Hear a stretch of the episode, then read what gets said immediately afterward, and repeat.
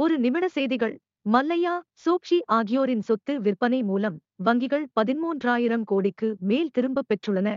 குப்ளெக்ஸ் இன்ஜின்கள் வரும்போது பெட்ரோல் கார்கள் தேவையில்லை என்று நிதின் கட்கரி கூறுகிறார். கச்சா பாமாயில் மற்றும் பிற சில விவசாயப் பொருட்களின் புதிய ஒப்பந்தங்களை தொடங்க செபி தடை விதித்துள்ளது. ஐந்து மத்திய ஆசிய நாடுகளின் வெளியுறவு அமைச்சர்கள் பிரதமர் மோடியை சந்தித்தனர். இந்தியாவின் ஏற்றுமதி வலுவாக உள்ளது என்று அதிகாரி கூறுகிறார். பிரதமர் மோடியுடன் ரஷ்ய அதிபர் புதின் தொலைபேசியில் உரையாடினார். விப்ரோ சைபர் செக்யூரிட்டி வழங்குநரான எட்டிலை இருநூற்று முப்பது டாலர் மில்லியனுக்கு வாங்க உள்ளது.